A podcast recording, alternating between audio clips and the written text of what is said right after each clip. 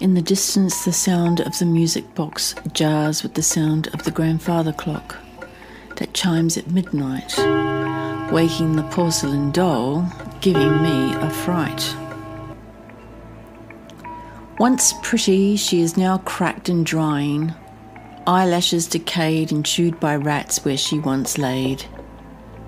The child who loved her smashed her front teeth because she was angry and short of smashing the doll to pieces, she cried for the mess she'd made, for this doll she wanted to keep.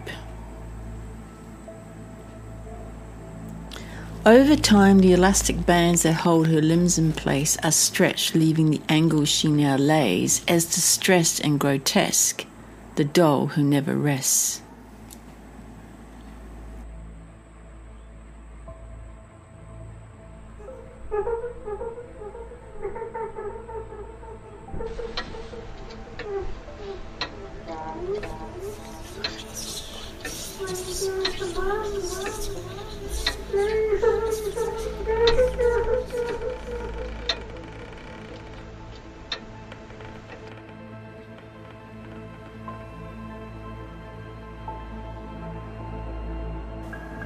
The music box always plays in the distance, a reminder of the persistence of the porcelain doll who holds no resistance to creeping down dark hallways, while they who lay in bed sleeping never almost hear her creeping. But I do. Every single time she wakes to the midnight chime. I want to smash her, but I know that's a crime. She'll never ever leave if I don't respect her, need to remind me of my fear as she sits with the awkward stare.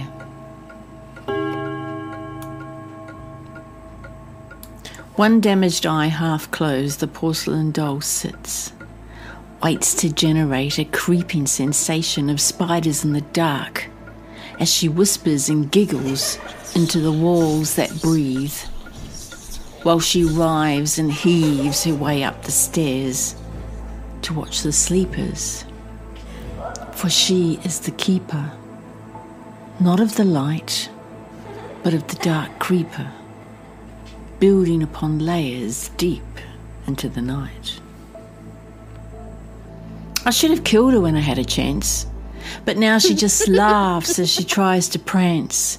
With limbs that fall sideways, her skin cracks and falls away as the porcelain cannot be held at bay. I lay awake each night to protect my family from the deathly plight that she will bestow upon them if I even get close to destroy her or fight.